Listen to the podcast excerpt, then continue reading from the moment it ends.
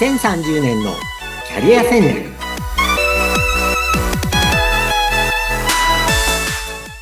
こんにちは。人材開発コンサルタントの山岸真嗣です。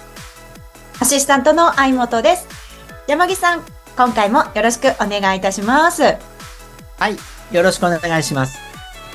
さあこれまで前回は一人合宿をしてキャリアを振り返ろうっていうようなお話とっても興味深く聞かせていただきました。それでは今回はどんなお話を聞かせていただきますか？はい。今回からはですね、何回かに分けて、私、あの、大学生の就職の支援というのをしているので、大学生の就活現場からということで、あの、お話したいと思います。で、はい。これはあの、大学生に限らずですね、はいはい。就職っていうこと、あるいは転職も含めて、ええ。仕事を探すどういうことかなっていうヒントになりますので、あの、大学生じゃない社会人の方もはい面白いなと思って聞いていただけるんじゃないかなと思っています。楽しみですで、今日は1回目で、まず就職って何だろうっていうことをお話したいと思います。で、あの、大学生の場合ですね、はいまず就職活動ってすっごく大変だって思ってる人がす多いんですね。うんで、実際大変なんですよね、今って。はい。あの、これ何が大変かっていうと、えっ、と、たくさんの企業にエントリーをしていって、で、たくさんご縁がないということが普通な時代なんですよね。あこれ世代によっていろいろなんですけど、例えば私のように50歳以上の世代の人は、昔はね、ハガキだったんですよ。あの、へえこう、就職活動って。あの、うん大学のし、学校の就職部っていうところに、こう、はい。紙が出てきたり、あと、こう、ハガキでですね、うんえっ、と、リクルート社とかそういう会社から、ハガキが送られてきて、あの、うん。企業の案内ですよね。うん。で、それに、えっ、と、こちらから、ハガキを出して説明会に応募するみたいなのが、まあ、昔だったので、はい。多分、今50歳以上ぐらいの方は、あの、そういう経験があると思うんですね。で、それがある時からインターネットで、その、リクナビとかマイナビっていう就活サイトができてきて、便利になったんですけれども、たくん。さん出せるようになったんですよね。ああ、確かに。で、これはもう人によって、あの、どういう業界を志望するかによっても違うんですけれども、うん。一般的に私立大学の文系の人ですと、えっ、と、今50社から100社ぐらい出しましょうっていうふうに言われる時代なんですよ。100社。ええはあのーただ、その中で内定まで至るのは、これもう本当に人によるんですけど、平均値ではですね、い。まあ2社とか3社なんですよね。そうすると、まあ、50出したとしても、えっ、と、2社だと、まあ、48社はご縁がないので、うん、まあ、捉え方によって不合格みたいになるとみんな落ち込んじゃうわけですよ。うん。で、その途中の過程も大変なので、で、私がこう、大学生の就職支援の、まあ、キャリアの授業とかで言うのはですね、はい。とにかく就職活動っていうのは、えー合格不合格じゃないよと。うん。で、マッチングなので、企業も当然学生を選ぶんだけれども、こっちも会社を選ぶんだよっていう話をします。ですから、あの、学生さんどうしても入学試験の経験が、まあ、あそういう試験の経験しかないので、えええっと、合格合格みたいに捉えると落ち込んじゃうので、そうじゃないよと。で、例えて言うとですね、やっぱりこれあの、男女の出会いに似てるよって話をします。うん。で、まあ、あの、今ね、あの、LGBT の方なんかもいいらっしゃるので、まあ、付き合うパートナーを決めるっていう、まうんあ、言い方をしますけれども、例えば自分が付き合うパートナーをこう選ぶときに、やっぱりあの、自分からですね、動かないと出会わないんですよ。やっぱり新しいこう出会いを求めて自分から動かないと、はい。まあ、向こうから来てくれないわけですよね。うん。で、そもそもで言うと、好きなタイプが自分でわからなかったら、こう、付き合ってくださいって言えないわけですよ。あで、まあ、おお付き合いするパートナーであれば、向こうから来てくれるケースもあるかもしれないんだけど、企業の場合、多くの場合、こっちから行かないといけないので、え 付き合ってくださいってこっちから言わないといけないわけですーよ、ね。えで、ですから、まずはですね、こう、いろんな、こう、就職の関係の企業の説明会とか、あるいは OB に話を聞くとかで、いろんな出会いを求める場に行かないとダメだよって話をします。で、大事なのはですね、やっぱりその合格不合格じゃなくて、合う合わないなんですよね。結局。その自分に合わない会社で仮にこう世間から有名な、まあみんなが羨ましいという会社に仮に入れたとしても、まあすぐに嫌になっちゃう可能性が高いわけですよね。自分に合わなければ。で、逆にこう、自分に合う相手であれば、会社であれば、別にそのね、いろんなこう、有名じゃない会社とか仕事でも、自分に合ってれば楽しいやりがいがであるかもしれないし。で、これはあの、パートナーとお付き合いするときもそうですよね。うん、例えば私なんか男性なので、例えば女性でみんながあの人すごい美人でいいな、あの彼女っつっても、案外二人になると楽しくない人かもしれないしね。合わないかもしれないし。それは二人の間でしかわかんないこといっぱいありますよね。はい。だ別に見た目だけじゃないことは確かじゃないですか。ね、あの、付き合うパートナーだってね。で、よく学生さんに言うのは、一方で、だ、うん、その、付き合うパートナーを選ぶのに似てるんだけれども、就職活動は。うん、えっと、違うとこもいくつかあるよと。はい。例えば、何人を同時に、何人もの人を同時に好きになってもいいんだよって話をします。あ、確かに、就活は OK ですね。そうそう。これはですね、相手の会社も何百人って採用する、何十人って採用するので、何人も同時に好きになってるわけですよ。で、こっちもだから何人も同時にね、好きになって、あなたが第一志望って何十人の相手に言ってもいいわけです。確かに。それはお互い様なんで。で、ただ大事なのは全ての異性、パートナーの候補に会ってから決めるわけじゃないので、うん。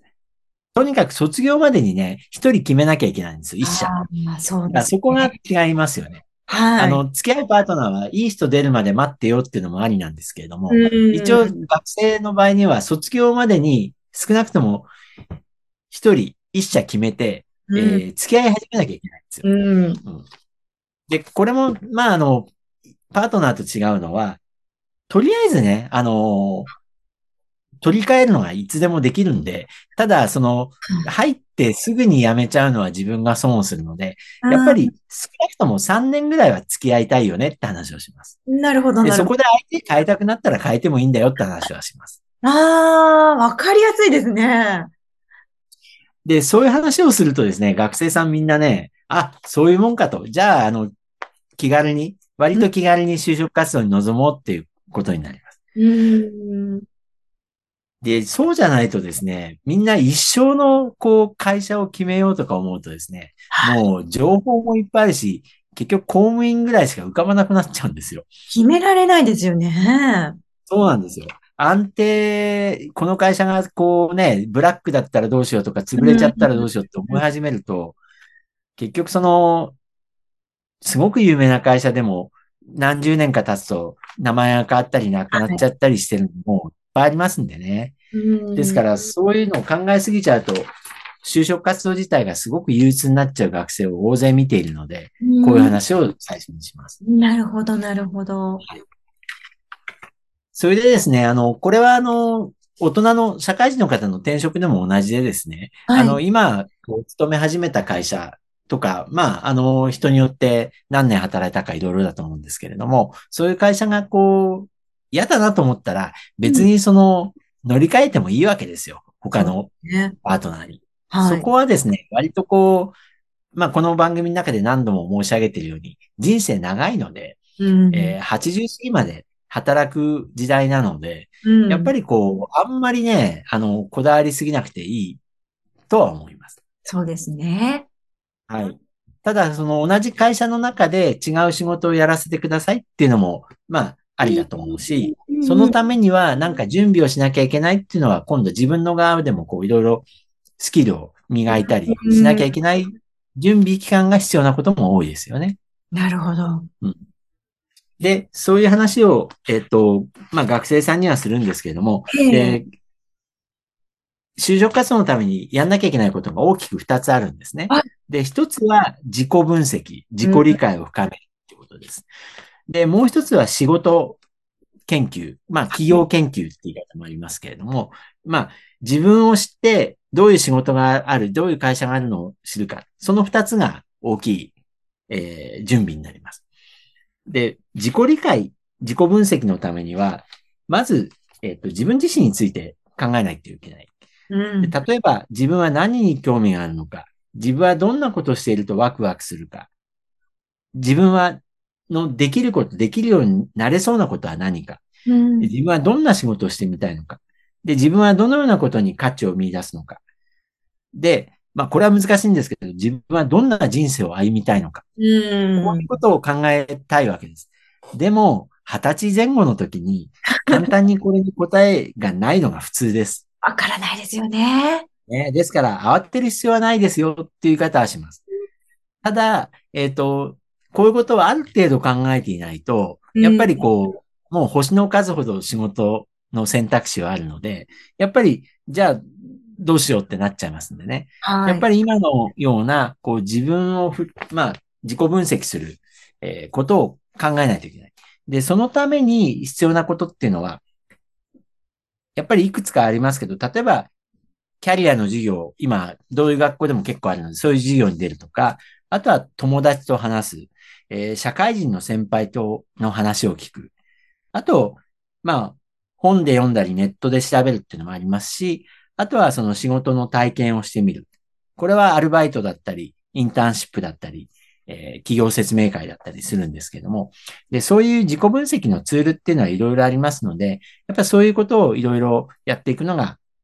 まあ学生であればおすすめなんですね。はい。で、自分自身で、私がこれ学生さんには自分の学生の時の体験で自分が、私が考えたことっていうのをよくお話しします。うん、で、例えばですね、私自身がこう振り返って学生の時考えたこと。例えばですね、あの、私、あの、軟式テニスの、まあ一応、体育会の部活に入ってたんです。えー、で、その時に、えっ、ー、と、感じたのは、はい。やっぱりスポーツで目標があって、勝ち負けがある方が好きだなと思ったんです。うん、結局、あの、勝ち負けがある方が、目標があって、勝ち負けがはっきりしてるのが好きだなっていうのが一つありました。うん、あと、学園祭とかイベントを通じて、チームで何かやるのが自分は好きだなっていうのも気づきました。あと、海外旅行にやっぱ憧れがあったんですよね。で、いつか海外を飛び回りたいっていうのが自分の中ではやっぱり学生の時憧れてたことです。それとですね、私あの、ユースホステル、若者向けのホテルで、はい。短期間だけ冬休みの間にアルバイトしてたことがあるんですけどそうなんですか。えー、スキー場でアルバイトしたで、そこでの自分の気づきはですね、あの、旅行とか観光の仕事は面白いんだけれども、人が休む日が忙しいんですよ。当たり前なんで。だからその冬休みだったので、クリスマスとかお正月みんなが遊んでる時に自分は遊べないで忙しいわけですよ。で、一生の仕事としてはこれは自分は嫌だなと思いました。うん、自分はやっぱり遊びに行く側になりたいなと思いました。大切ですね。はい。はい。あとですね、あの、ほ、私自然保護とかにも興味があって、北海道で自然保護の活動っていうのをちょっと NPO で手伝ってたことがあるんですね。で、これも学生の時にやってみて気づいたことは、そういう自然保護活動とか環境活動って大事なんだけれども、お金にならないんですよ。ああ、正直。はい。でね、お金にならないってことをすごく学生の時に気づきましたね。うん、やっぱりその、何やったかっていうと自然保護なので、うん、えー、北海道の知床っていうところの、えー、山に行って、うん、えー、ヒグマとか、シマフクロウってフクロウがいるんですけど、天然記念物。そういうね、糞、ヒグマの糞とか、はい、えー、シマフクロウの、あの、羽とかが落ちてるのを調査する。はい、まあ、そういう団体に入って、1ヶ月、1ヶ月半ぐらいね、キャンプ生活してたんですよ。その、北海道の山の中で。で、楽しいんですけど、そこに来てる大人ってね、みんなね、まあ言ってみると仙人みたいな人たちなんですよ。あ。の、要はお金に興味がなくて、あの、そういうのが好きで好きで、まあ、中には学校の先生が本業で、そういうのを週末にやってますとか、北海道でやってますとかしたら、それはそれで尊敬できる人たちなんだけれども、やっぱね、正直お金にはならないわけですよ。うん、なので、やっぱそれもちょっと仕事としては違うかなと。なるほど。うんあとですね、私、総合商社、海外に興味があったので、商社で、あの、海外行くのも、すごく憧れたんですけれども、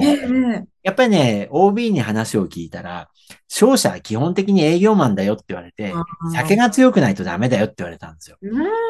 うん、やっぱりね、商社の仕事って結局海外とのやりとりなので、時差があるんですよね。それで、結局そのお客さんと飲みに行った後に、やっぱりこう、仕事をやっぱりしないと時差があるので、電話をしたり、当時はファックスですよね。そういうのをやっぱり飲んだ後にやれる人じゃないと仕事になんないよって言われて、で私そんなにお酒強くないので、やっぱりそこはちょっと難しいかなと思いました。なるほど。うん、で、そういう自分の学生の頃に考えたことをこう話すと、まあ自分自身に当てはめてですね、若い人もそういうのを考えてくれるわけです。なるほど、なるほど。うん。で、私の場合は、就活の軸としてやっぱり、あの、メーカーがいいなとかね。それは土日とかで休みも取りやすいし。で、やっぱり新しい、こう、事業で海外に行けるような可能性があるところがいいなとか。あと前にお話したように私の専門昆虫だったので、はい、虫じゃなくても生物の関係がいいなとかっていうのが自分の就活の軸として考えたことなんです、ね、なるほど。で、そういうお話を自分の自己理解としては、うん、えー、考えたんだよってお話をしました。で、そういうことが大人のこう、転職でもですね、やっぱり改めてこう考えてみることで、はい、えー、自己理解をしてみるといいんじゃないかなと思います。やっぱり見えてきますよね。そうやってね、自分が、あ、この方向だなっていうのがざっくり見るだけでも違ってくるのかなと思うんですけれども、いや、あの、個人的に 山岸さんの大学時代のお話がすごく面白くて、あの、興味深く聞いてしまったんですが、もうね、時間が過ぎるのが本当に早くて、お時間やってまいりました。では、続きはまた次回聞かせていただくということで、はい、ここまでにさせていただきたいと思います。山岸さん、ここまでありがとうございました。ありがとうございました。